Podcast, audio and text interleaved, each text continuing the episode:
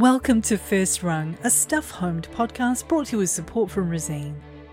I'm reporter and would be homeowner Kylie Klein Nixon, and I'm digging deep into the heady world of buying your first home. In the last episode, we learned how to choose the right house and got to grips with due diligence. In this episode, we're striding into estate agents' offices and auction rooms like we do it for a living. First up, auctioneer Roger Dawson, who's racked up more than 10,000 auctions in his career, gives us a lesson in auction room tactics. You'll see people who try to control the process by slowing down the bids. You'll see other people who want to go hard. Homeowner and homed editor Colleen O'Hanlon explains why she chooses to negotiate rather than bid. Houses were going for really ridiculous prices and really inflated prices in some cases. And after we get to grips with leases, Real Estate Authority Acting Chief Executive Pera Appleton explains the myriad ways you can buy an Aotearoa NZ, why some ways are more popular than others, and which major centre is obsessed with tenders. So get your bidding finger ready and join me at the auction house before this episode is going, going, gone. But before that, have a listen to this. I'm real estate agent Ben Atwill, and this is your insider's guide to house listings. Prime location. This is a common one, said in several different ways, but the meaning is always the same. Bring your bank manager, architect, and personal interior designer with you to the open home because you're going to need them to secure this prime piece of real estate. But at the same time, get out the beluga caviar and get the Krug on ice because once completed, it will be well worth it. When I was about 10 years old, my folks took me to my first home auction. Back then, they weren't the carnivalesque events they are today. It was a sombre affair. Everyone was in suits and carrying clipboards. I was bored out of my mind. Larking about, I caught the attention of the auctioneer, whose eagle eye pinned me in place. My heart skipped about 10,000 beats. Oh my god, had I just accidentally bid on a house? Of course, I hadn't. What I didn't know then was that you can't just chuck a bid in willy nilly at a house auction. In fact, it's a legally binding process you need to register to be involved in. I caught up with a veteran of more than 10,000 auctions, Christchurch auctioneer Roger Dawson, to find out what's so attractive about auctions he's been advocating for them since the 1980s. Well, number one, I thought it was a very exciting way to sell property, and I could see that it was very transparent. Everybody could see what was happening. All the buyers could gather in the one place and watch their competition. Whereas in other methods of sale, you tended to be flying blind. Right, right. In that an offer might be made, but if there was other competition that wanted to buy it, you would not be told what the other people were paying. Right. So the excitement is one of the sort of traps, isn't it, for a first time buyer, like getting a carried away at, at, auction. Yes, but generally speaking, you find, particularly if we're talking first home buyers, that they will be governed to a large extent by what a bank is prepared to lend them. So it tends not to get carried away quite as much in the excitement at that end of the market, but nonetheless, it still does. For example, yeah. today, today I did an auction on a property and uh, we got $28,000 above the reserve from a first home buyer because they could see where their competition was going and they just knew that they had to pay a little bit more. That contrasts uh, where at the top end of the market, well seasoned buyers and people operating perhaps in seven figures, a million and beyond, mm, they mm. they could they could sometimes go two or three hundred thousand dollars more than what they expected to. So I think on a perspective basis, buyers at the lower end of the market don't need to worry about getting too carried away because clearly they will they will be bank imposed to a degree. What happens if they do kind of get carried away on the day? This is the thing I've always wondered about auctions that makes me nervous. And you you know you've had this number in your head the bank's given you this cap. They've said, like, don't go above that. You know what you're supposed to do. And then you get there and that all goes out the window. Number one, first home buyers generally would probably have uh, what I suppose you'd affectionately call a handbrake beside them, i.e., mum and dad.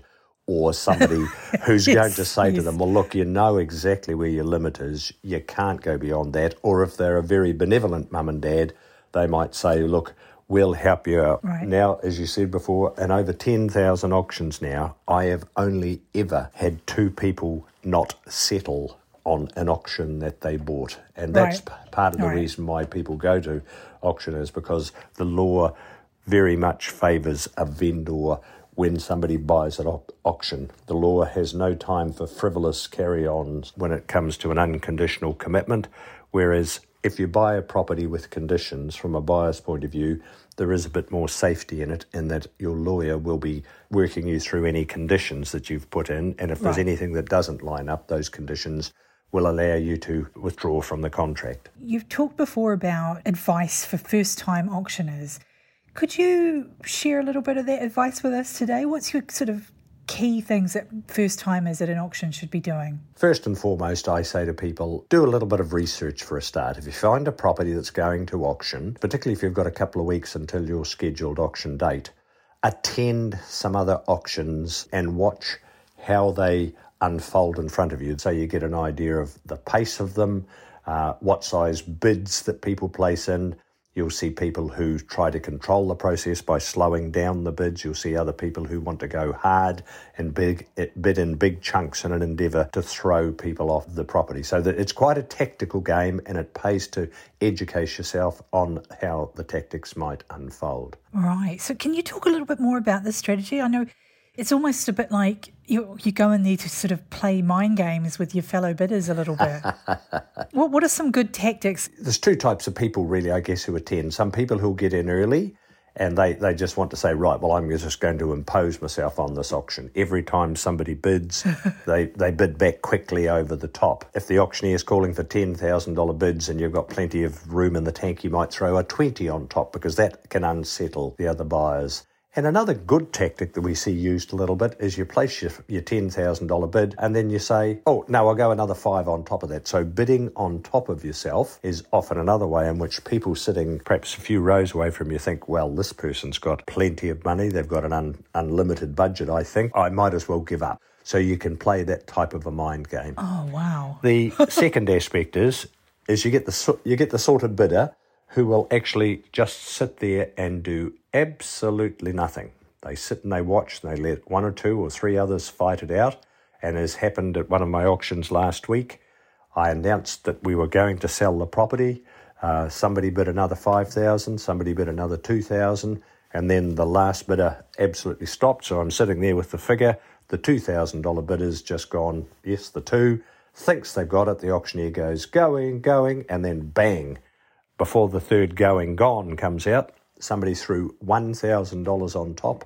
It was the only bid that they they placed all day, but they won the auction with a one thousand dollar bid. So that's another tactic that people will oh, often try as well. Yeah. I can see why it's exciting. I can hear it. Yes.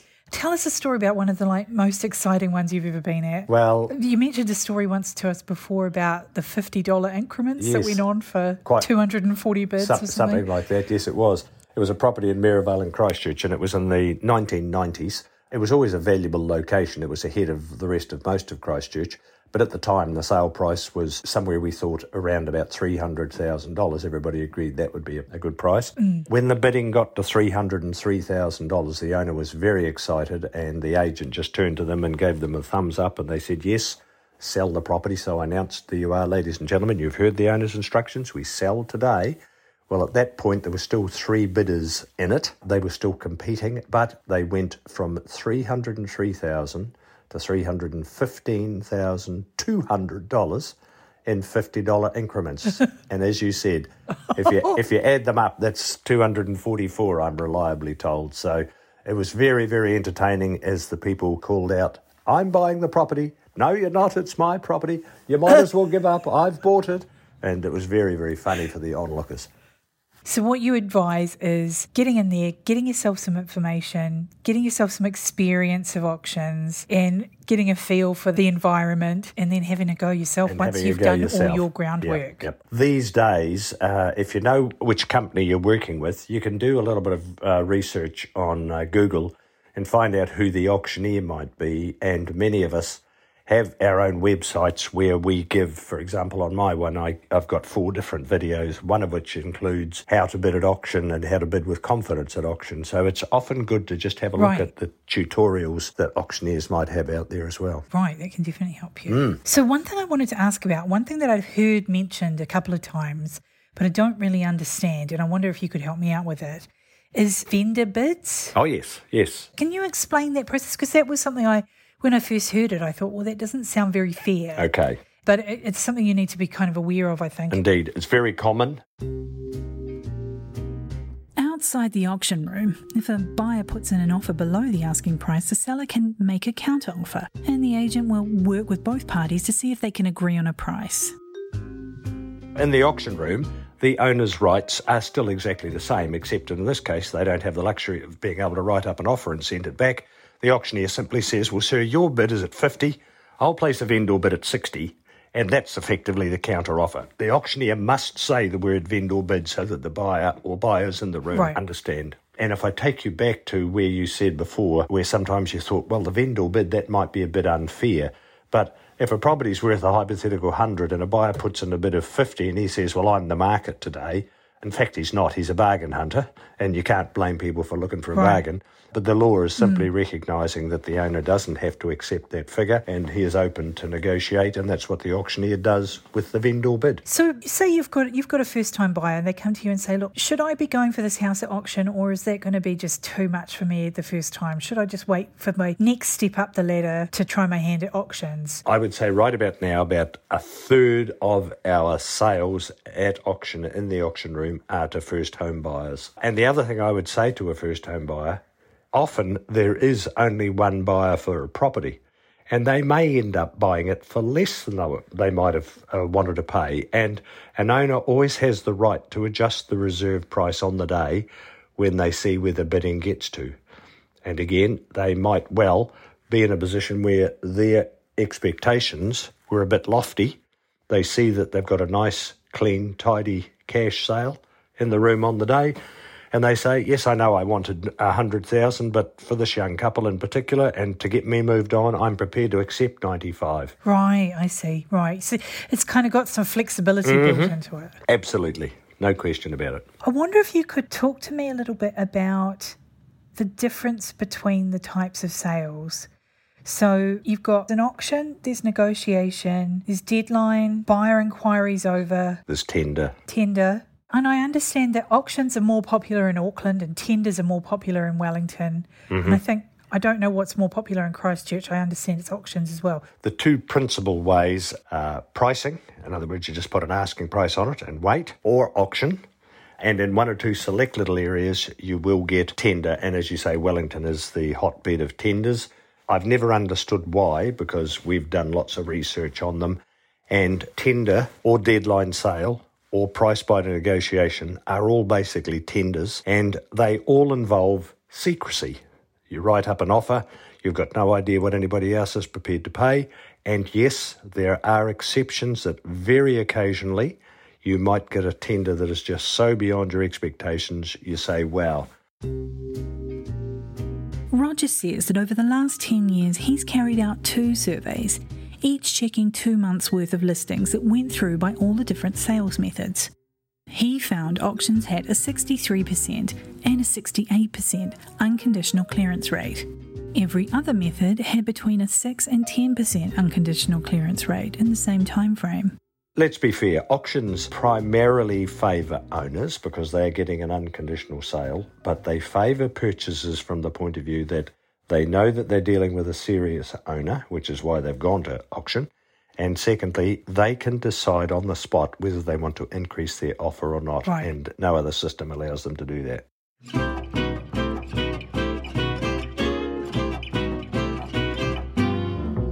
When it comes time to put your mark on your first home, check out Resene for the professional advice you need for your decorating projects.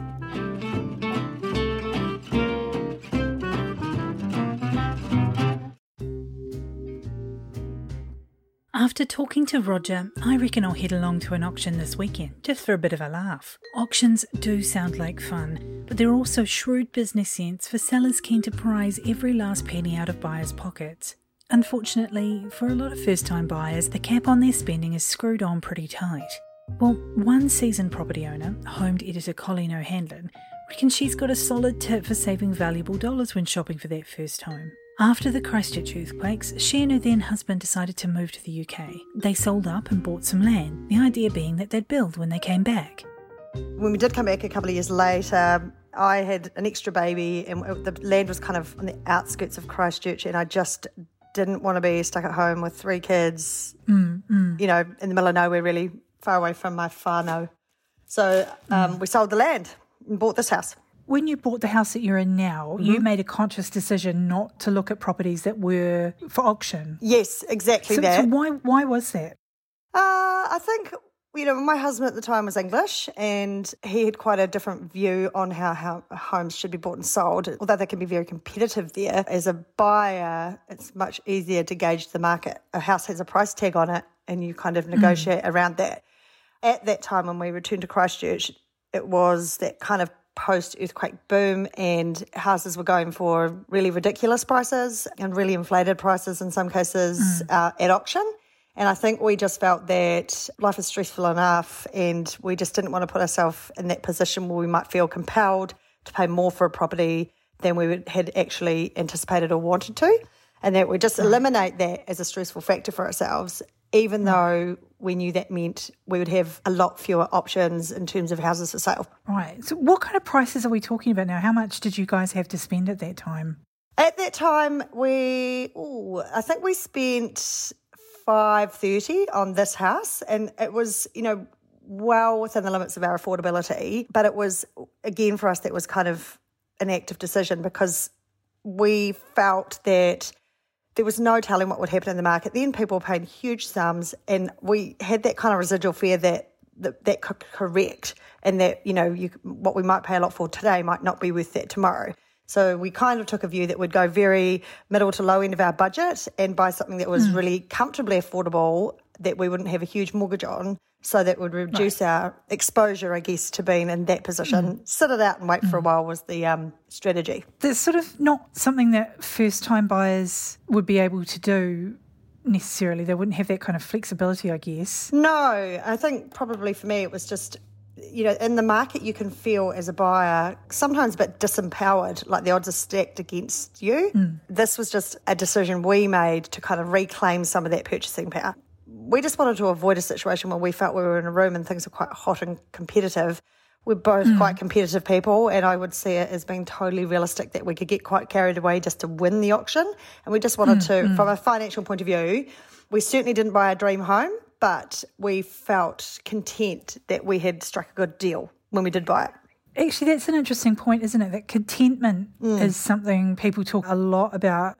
You're not looking for a dream, you're looking for contentment. And mm. that, that would apply to any house buyer, wouldn't it? Yeah, I, I mean, our priorities were, you know, we had a growing family, so we mm. wanted a house that would be big enough to stay in for a period of time after years of moving around post quakes, including overseas and back again. Mm. We knew we wanted four bedrooms, we knew we wanted a garden, we had so much stuff, we knew we needed a garage. So, you know, it didn't really narrow things down. We were prepared to take on a house that needed work doing. Um, and I mm. think we were really fortunate to find a house that ticked all our boxes and you know hadn't really suffered in the quakes and had really only required a bit of a cosmetic overhaul mm. or sorry mm. cosmetic repairs and then it really just meant we had to make it nicer for us rather than fix any big problems that might have existed You quite often talk uh, to us about the affordability of Christchurch. So, do you want to talk about that a little much? Sure. A little bit. I mean, don't go telling I'll just say that I think I sometimes, um, when I look at my own situation now, and I think I'm a single parent household now, and I'm in the process of buying this house out from my Right. ex husband. it's your sort of first time buyer I am. 2.0 in a way, yeah. Yes, it'll be the first time, even though we've co owned houses, it'll be the first time I've done it myself. And, you know, I have big feelings for people who are out there in the market doing it for the first time because even though I know what to expect, it's still quite a big leap to put my name beside that much debt, I suppose.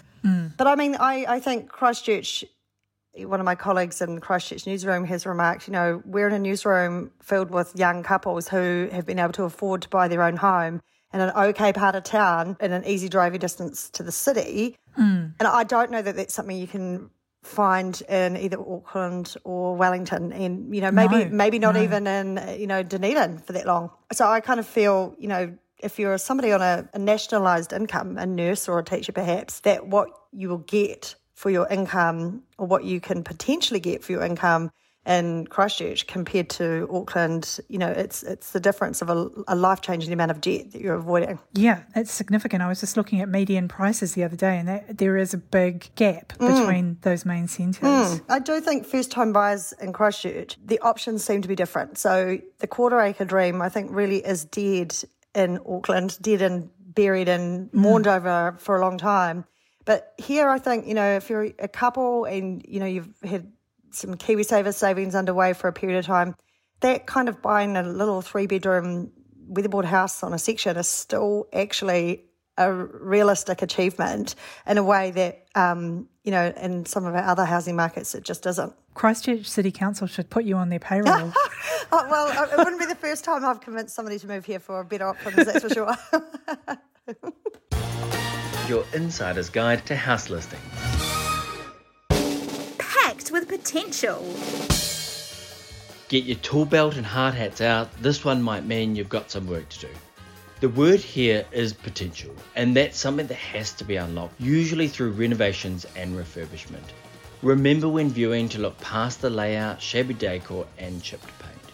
You're definitely, though, going to have to pack a bit of money into this property to realise that potential.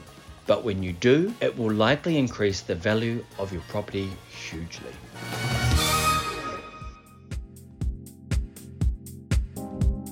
Remember in the last episode when I mentioned leases and cross leases? Well, here's my colleague Caleb with the skinny on home ownership types in New Zealand. Kia ora. You might not know this, but there's more than one way to own a property in Aotearoa, New Zealand. Let's take a look. First up, freehold or fee simple, the most common kind of ownership. It means you own the land and everything on it. Leasehold. This means you have the exclusive right to use the property, but will have to pay rent for the land it's on. Then there's a cross lease, which means you have more than one interest in the property, a share of the freehold land, and a lease of a specific unit or section. Finally, there's a unit title. Most common in apartment buildings and flats, it puts you on the body corp of your building and gives you a say in how it's maintained and run you might have to pay an annual levy to it too. This is just an overview of home ownership in New Zealand. For more detailed information, make sure to ask your estate agent or check in with the government's independent property guide, Settled.